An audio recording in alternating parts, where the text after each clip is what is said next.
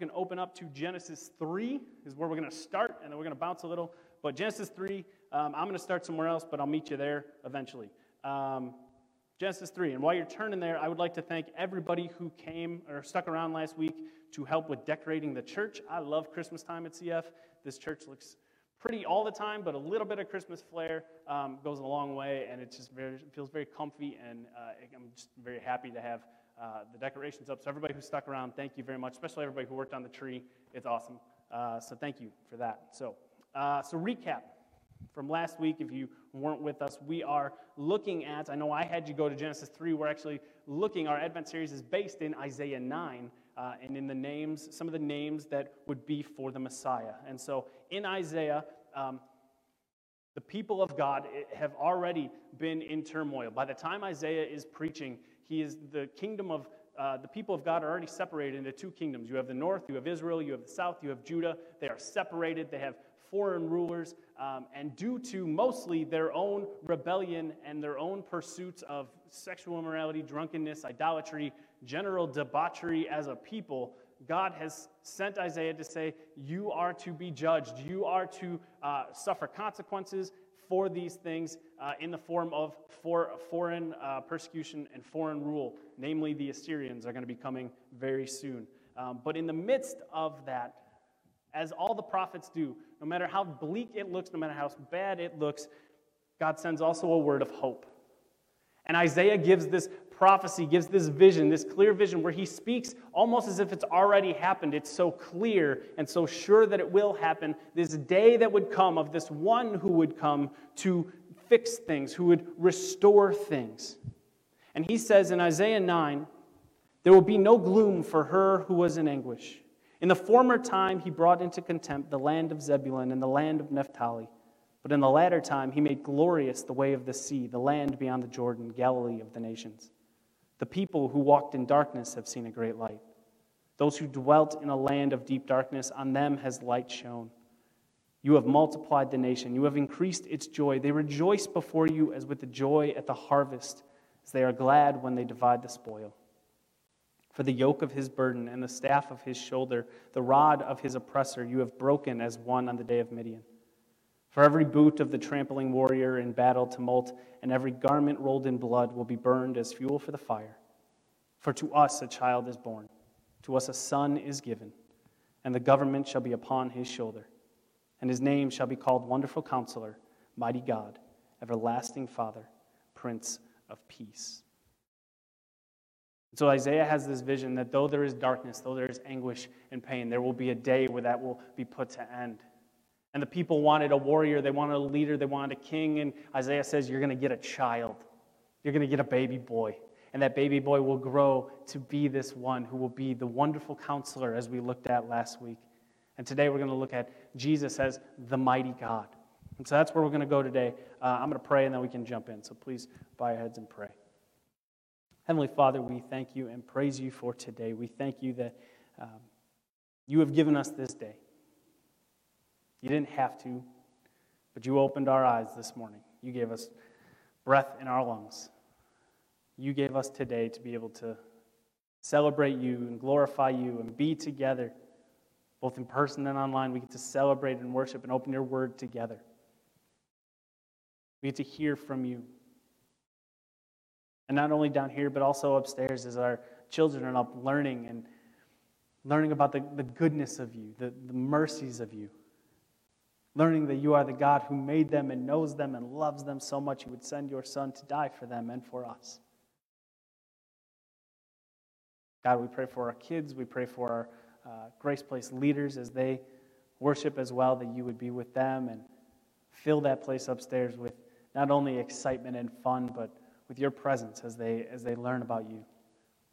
And Lord, we ask the same for us as we open your word. You have a reason for us to be together this morning, to be hearing this to, this morning, to be in your word in these passages today. And so, God, help me get out of the way. You have a message for all of us. Individually, you have something that, needs, that we need to hear. So, Lord, I pray that you would give us eyes to see and ears to hear, minds to comprehend, hearts to believe and hands and feet to respond. As I preach, let the words of my mouth and the meditations of all of our hearts be glorifying to you. We pray these things because of Jesus and in his name. Amen. So, as I said last week, we started this series looking at Jesus as the wonderful counselor. And we talked about how wonderful means wondrous, mir- miraculous. It is the space and existence that only God can exist and act in, the realm that only God can function in. And we talked about how Jesus would also be a counselor. He would be and is the very beginning of wisdom and knowledge. And that wisdom and knowledge far supersedes anything this earth can possibly offer us. And not only that, but in the way that he would act, in the way that he was with his wisdom, between the acts of wonder and the wisdom and knowledge that he has superseding everything else, it would produce for us a wonderful counselor, a counselor who goes above and beyond, exceedingly abundantly beyond anything that we could possibly want or need. And not only that, but this promised one, this child that Isaiah speaks of, would not only dwell and exist and function in this realm which only God can exist and function in, but he would be God himself. That's what we hear this morning. He is a wonderful counselor and he is mighty God. That name, mighty God, is El Gibor. I don't usually give you Hebrew and Greek, but when it's fun and cool to say, I like to give it to you. El Gibor, mighty God. That's actually God mighty. We'll get into that. And so I want to talk about this name, mighty God. Because the names of God, you see different names for God throughout the Bible. And each one reveals different parts of his character, different parts of who he is. It's this little different glimpse into different parts of who he is. He is all of these things all at the same time. If you ever do a study, ever look at the different names of God, he is always the God who sees. He's always the God who heals. He is always the God who loves. He is always the mighty God. But at different points and different times, you see humans, you see us experience different elements of God's uh, character, maybe stronger at different times than others. And so we see, you see different people call out to God with these different names. El Gibor. El comes from the root of one of the most common names for God, it's Elohim. And so I had you go to, to Genesis 3. I'm going to start in Genesis 1, the beginning of the book. It says, In the beginning, God created the heavens and the earth. Before the beginning, there was God. It doesn't say in the beginning man was created or that the earth was formed. It starts in the beginning, God. The very first four words of the Bible, of God revealing himself to us in this way, is in the beginning, God. This sets up for everything else that is going to come over the next couple of thousand years that the Bible is written and everything going forward, it all comes back to in the beginning, God. It starts right there, right at the top. Here's who's to focus on. Here is who is most important in this. Here is what everything comes back to God, El, Elohim. It starts in the beginning, God, because everything starts with God. Elohim existed before the beginning. Before he was, before there was a beginning, there was God. He began the beginning. He created time, which means he is not subject to or controlled by time or anything else that has been created. He is outside of it. He created it. He is not subject to his creation. God is always in the present tense. He is yesterday, today, and tomorrow. He is all of that is the same for God. He is always in the present tense. And he has always been existing even from before the beginning. He's the one who said this is when beginning starts because before that it was just God. He has no beginning and he has no end. He will continue forever. He has no beginning and he has no creator. He was and is and will always be. You and I, we are finite beings. We are limited in our understanding, in our scope. Really, to fully grasp this idea of being outside of time, I think is something that we can only kind of tiptoe up to the line, but I don't think we can ever fully grasp that reality until we are on the other side of eternity. But what this shows, who this God is, is that God doesn't have restrictions. He isn't bound by our concepts and thoughts. I read there's a, there's a theologian who said this word Elohim, this name of God, Elohim, El, means the holy other. Something completely different, something completely outside of everything else that we could possibly experience in this world. And so the Bible opens with a focus on the main subject of the rest of everything else God. There is one true eternal God. The book doesn't start with plural gods or the God and the universe were one and the same. It's not that he is some unidentifiable force. It starts with God, the Elohim of Elohims. He is set apart from any other deity, any other religion. Our God was the one who got things started. He created all things, and in creating is that is part of his character and nature. His activity in creation, in speaking all of existence into life, his activity in creation does not stop with him creating the world and then walking away. It's still going on. He is still active today. We don't live in a world where God made everything and then, like a top, he spins the top and walks away and says, All right, good luck. Hope you figure it out. No, Romans 8 tells us he is working in all things for the good of those who love him. He is working all things out. In Psalm 23, we are reminded that God is the good shepherd who leads us, who guides us, who protects us, who comforts us, who engages with us. Psalm 27 5 talks about God being a, sh- a safe shelter for all people, even today. He is always paying attention. He is always involved. He is always engaged, always at work in your life. Elohim is personal and involved. And he is personal and he is involved, and we see it when he restores the chaos that sin creates. And we see that in Genesis 3. Sin enters the world. Adam and Eve have one instruction do not eat from the tree of the knowledge of good and evil. Don't eat from the fruit of it. You can do anything you want, or you can dance around it, you can hang from it, you can carve A plus E forever, do whatever you want. Don't eat the fruit. There's one rule. Satan comes. And we talked about Jesus as the wonderful counselor last week. Satan comes as this impostor counselor, trying to counsel Adam and Eve with lies and deceit because that's all he can do. And he convinces Eve and deceives Eve and Adam stands there silently, staring off into space, not stepping into the role he's supposed to be doing, not paying attention, and the two of them eat of the fruit of this tree. They both do the one thing they were not supposed to do. They decide they know better than God. Their way is better than God's way. And so we see in verse 8, if you look at chapter 3, verse 8, it says, They heard the sound of the Lord God walking in the garden in the cool of the day. And the man and his wife hid themselves from the presence of the Lord God among the trees of the garden. They hear Elohim walking in the garden. Again, he is present, he is involved in his creation. He knows exactly what just happened. He is not caught off guard, he is not oblivious, he is not surprised by the fact that sin just entered the world. But he goes looking for them. He calls out for Adam, and sin has entered the world, and God goes looking for his creation, and they are already feeling the effects of sin. They hid themselves. There is shame, there is guilt, there is fear. These things didn't exist just moments, just moments prior. Already, creation is feeling the effects of sin in the world. He goes looking for them. Why? So that he can be in their presence to let them know that yes, things have changed. Yes, there will be consequences to your rebellion, to your actions, but also there is hope to be had. If you skip down to verse 15, God addresses Adam and Eve and the serpent, letting them know here are the consequences, here's what, how things are going to play out now going forward. And he says in verse 15, he says to the serpent, I will put enmity between you and the woman, and between your offspring and her offspring. Note that that is singular. He, again singular, shall bruise your head, and you shall bruise his heel. The first promise of the Messiah. The first time that the gospel is preached, it is God preaching to Satan, giving him a hashtag spoiler of what's coming for him. That verse is Elohim promising to restore what has been broken by sin. And we talked about last week not only restore what has been broken by sin, but go above and beyond to give us more than we could ever want or need or deserve.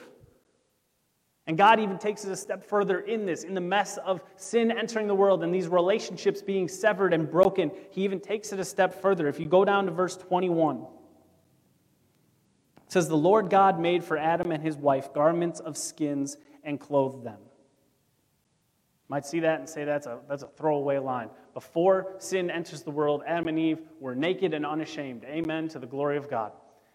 Now sin is there.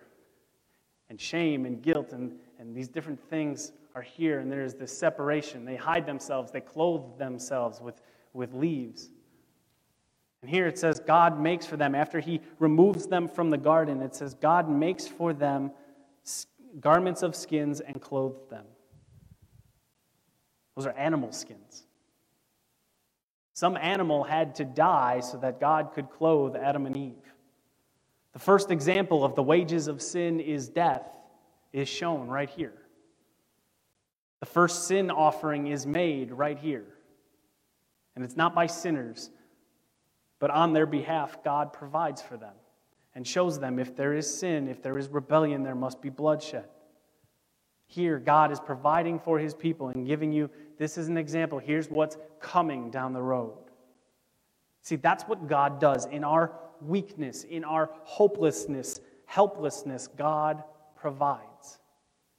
Elohim, the holy other, provides the way for us to have a relationship restored with Him through sending Jesus to die for us, to pay the penalty that sin demands, that death that we so rightly deserve, so that anyone who would put their faith in Christ and Him alone would be forgiven and saved and given new life. And it's there in Christ's sacrifice, in Christ's resurrection, that we find the mightiness of God.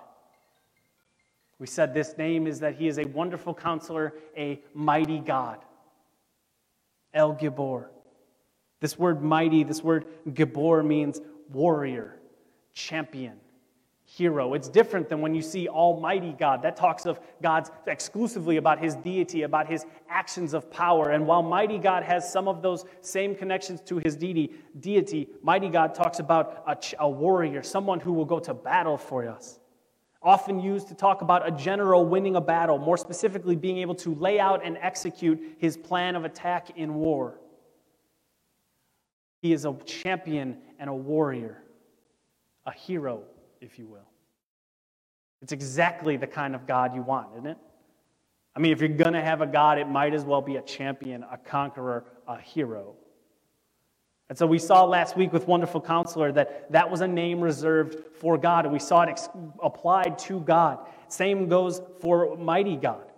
It's not just for Jesus, it is for God Himself. This name is used of God just a chapter later in Isaiah 10 21. In that day, the remnant of Israel and the survivors of the house of Jacob will no more lean on him who struck them, but will lean on the Lord, the Holy One of Israel, in truth. A remnant will return, the remnant of Jacob, to the mighty God.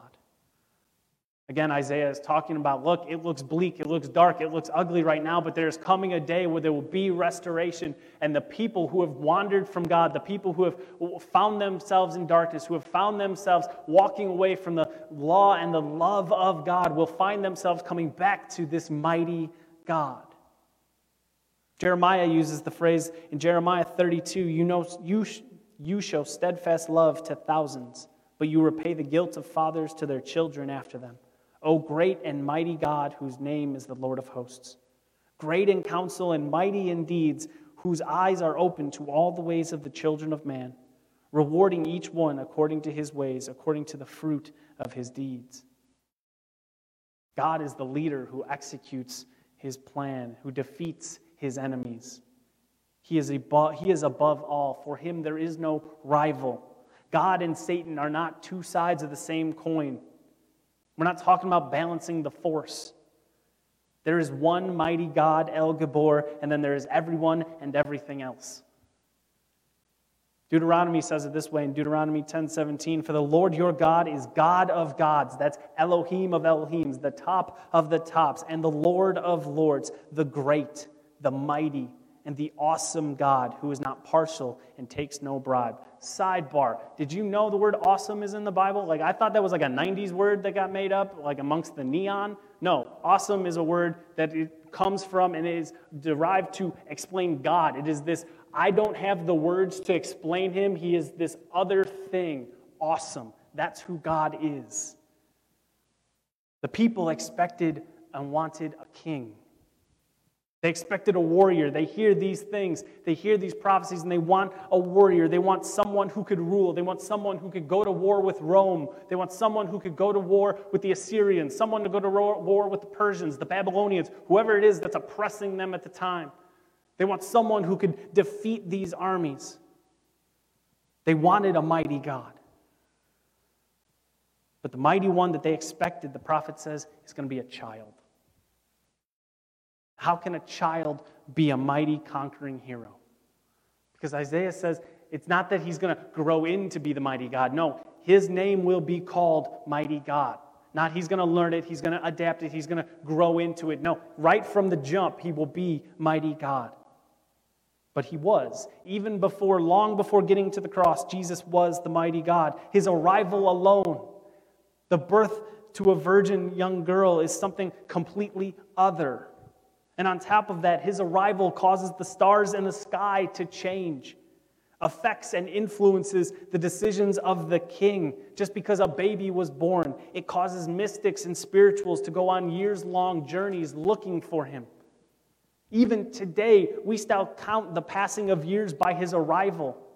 He wasn't just some guy, this was God showing up into earth and changing and affecting everything. As we sing this time of year in Hark the Herald, veiled in flesh, the Godhead see. Hail the incarnate deity. Pleased as man with man to dwell, Jesus, our Emmanuel.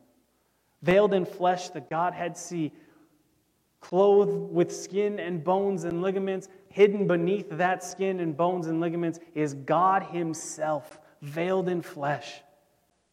Jesus, our Emmanuel, God with us. In Christ, God was and is with us. And so He spends years performing miracles, teaching with a wisdom and clarity that could only be described as wonderful. This one who would come who would put an end to the anguish, this one who would put an end to the pain, this one who would bring renewal and restoration and new life. He would be God Himself. This is a direct correlation to say the Messiah is not just going to be some guy, He's not just going to be some warrior. Yes, you're looking for a king and a leader like David, but one who is greater than David. Yes, you're looking for a prophet and a, and a teacher like Moses, but one who is greater than Moses. And greater than them is God Himself. El Gibor, the mighty God. See, the Bible has a lot of accounts of a lot of people, men and women, who walked by faith. These ones who we consider, you know, the pillars of faith, and we hold them up and we say, I could never be like Elijah. I could never be like Ruth. I could never be like insert whoever your favorite Bible person is. Men and women who loved the Lord, who longed after him, who loved his word, who delighted in the word of God, who served him and loved the Lord. But the reality is, every one of them is flawed. Every one of them is a sinner. Every one of them falls short of the glory of God. Every one of them left to their own devices, no matter how nice, no matter how victorious they may have been, every one of them would have found themselves eternally condemned to hell and eternally separated from God, left to themselves. In this book, as you study the Bible, there is one protagonist. There is one hero, one conqueror, one champion. It's not you, it's not me, it is Jesus alone who is the mighty God. He's the hero, He's the one who all of this is about. As Paul says in Colossians 1 For by Him all things were created, in heaven and on earth, visible and invisible whether thrones or dominions or rulers or authorities, all things were created through him and for him, and he is before all things, and in him all things hold together. The writer of Hebrews says that Jesus is the radiance of the glory of God and the exact imprint of his nature, and he upholds the universe by the word of his power. If you want to know how God sees the world, how God would interact with this world, broken and flawed as it is, you look to Jesus. He is the exact imprint, He is God Himself walking this earth. And John will say in his gospel, In the beginning was the Word, and the Word was with God, and the Word was God. He was in the beginning with God. All things were made through him, and without him was not anything made that was made. In him was life, and the life was the light of men. The light shines in the darkness, and the darkness has not overcome it. All things were made by him and through him and for him. He is the light. He is the one to lead into the darkness and expel the darkness. That's why this matters to us. That's why it matters that he is El Gibor, because when we look around at this world, we're still living in chaos. The same kind of chaos and ugliness and brokenness that Isaiah was prophesying against, that the Israels, that the world was living in then, we still find ourselves living in darkness now. We're still waiting. We're still longing for that day of complete restoration, of complete peace, of complete mercy and grace and hope. We're still waiting for that day when Christ would return. And while Christ did come and he did live and die and rise again, still we wait. Still we wait in our season of Advent. We wait, though we're not waiting for the suffering servant. We're not waiting for the son of a couple of nobodies from the middle of nowhere. We wait for mighty God to come in full, radiant, victorious, glorious, champion hero mode. But that doesn't mean we wait helplessly or hopelessly or passively. No, for, far from all of that, our, because our help and our hope and our present and future are wrapped up in knowing that the one that we wait for is the mighty God. It is the one who has always been and always will be. In the midst of the darkness, the mighty God shows up to defeat enemies. The Israelites wanted him to defeat the Romans and the Philistines. Jesus had much bigger enemies to defeat when he was on earth. And so he heals and he performs miracles and he teaches. And in doing so, all of the things you see Jesus doing in the Gospels, all of those things, he is performing acts of war against his enemy, against our enemy, Satan and sin and death and hell. And at the cross, he defeats them. God took what was a humiliating, painful, and vicious way to die, and He took the separation and condemnation so that we could be, so that Christ could for us become our propitiation, the payment, the sacrifice owed for us. He did what no one else could do. He did what only He could do. That's why it's so important that we understand that Jesus was, yes, fully God, but also fully man. Because if He was God alone, you think some Roman soldiers could have taken him out? You think he could die at all? And without his death, without that bloodshed, there is no payment for sins. We're still on the hook for the sins of our lives, and we're still under the condemnation our sins deserve.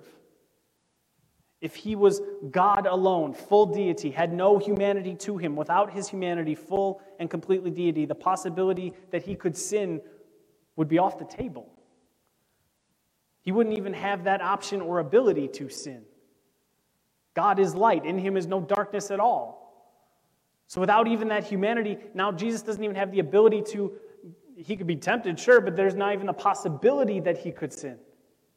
And so that no longer is that he endured, and it removes his compassion, it removes his empathy. There would be no intimate relationship. That idea of him being our high priest, of whom he understands our temptation, who we can go to, him being our friend, our family with God, all of that is off the table if God is, if Jesus is just, if, is deity alone. I don't want to say just God because that's big.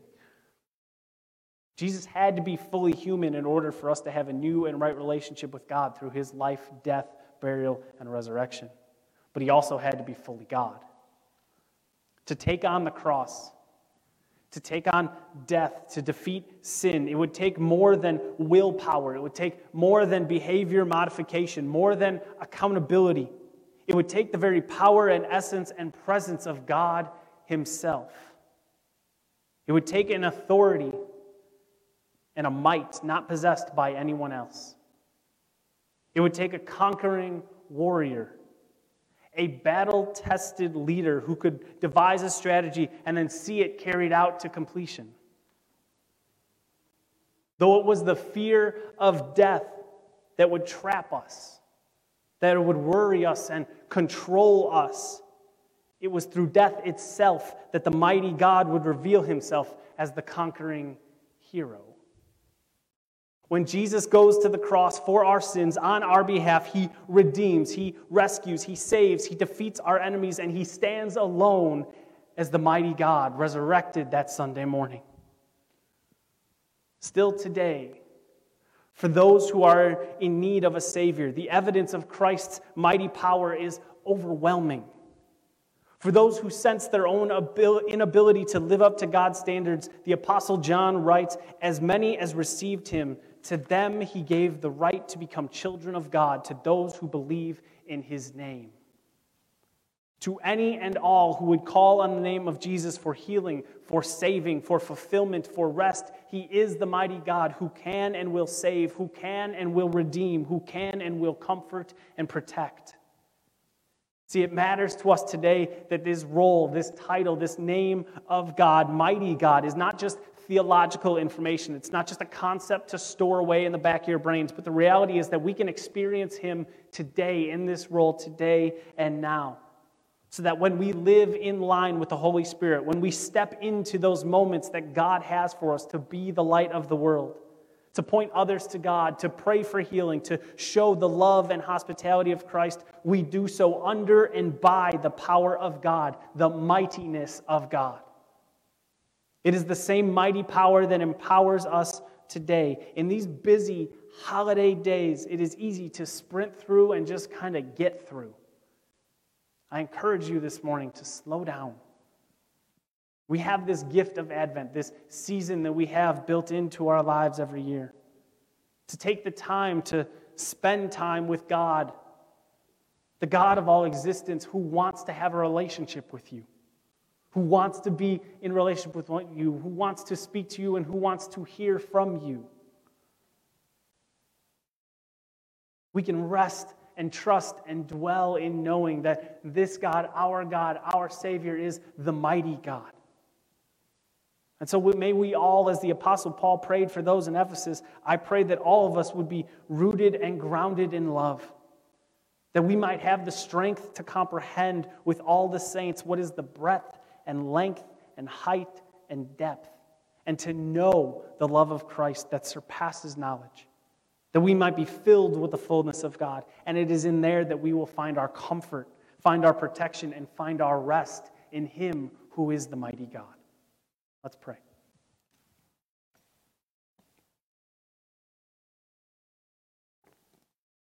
Heavenly Father, we thank you. God, you are a lot to us. You are a lot. And Sometimes it's easy to forget that you are mighty God. It's easy to forget the power and the authority and the warrior. It's easy to forget that Christ went to war on our behalf. And it was painful and it was violent and it was messy. But he took this thing that was supposed to defeat him, he took this bruise on his heel so that he could crush the head of that serpent. He took this bruise on his heel so that we could crush the head of that serpent, so that we could stand before you as your daughters and sons,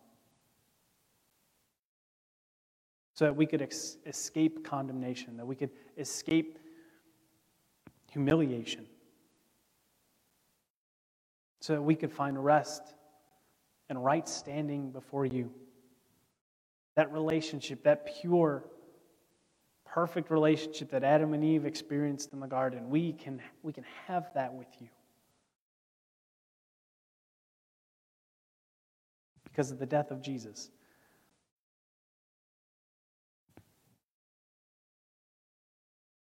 God, it's amazing that you would take something so ugly as crucifixion and show your power and authority and might through it.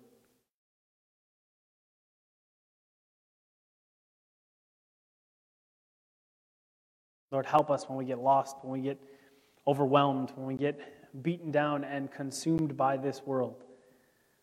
Help us to remember who it is that is for us and not against us.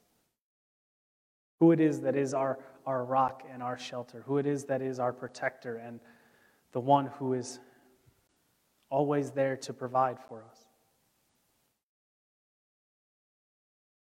We have as our God the hero.